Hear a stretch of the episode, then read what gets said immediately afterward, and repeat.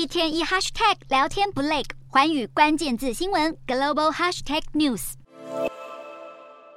地面上满是飞机残骸，可以清楚看到舱门和阶梯，不过都已经烧得焦黑。地面上的空难现场残骸支离破碎、扭曲焦黑，让人触目惊心。搜救人员更需要垂降三百公尺，惊险搜救吊挂寻获遗体。更有民众拍到这架飞机先是在空中翻转，随后坠毁于波卡拉机场附近的峡谷，接着起火燃烧。目击者回想起来，仍然心有余悸。这架飞机是预定从首都加德满都飞往波卡拉的航班，机上载有五十七名尼泊尔人以及十五名外籍人士。其中一位三十五岁印度籍乘客，当时兴奋在机上直播，拍下美丽的风景。他刚喜获灵儿，要到尼泊尔还愿，没想到却是他最后的笑容。班机不到半分钟后，镜头剧烈摇晃，陷入火海。印度媒体确认，这名乘客从此跟儿子天人永隔。另外，根据今日印度报道，这架班机的女副机长卡蒂瓦达，她的丈夫同样是雪人航空副机长，十六年前也在空难中不幸身亡。夫妻俩都在坠机事故中丧命，让人不胜唏嘘。波克拉机场发言人对路透社透露，机长曾在降落前要求更换跑道，塔台没有询问原因，但给予许可。他说，塔台通常只评估是否能清空跑道，不会多问理由。而目前搜救团队已经寻获座舱语音记录。器与飞行记录器，也就是俗称的黑盒子，或许有助调查人员判断这架飞机为何会在晴朗的天气坠毁。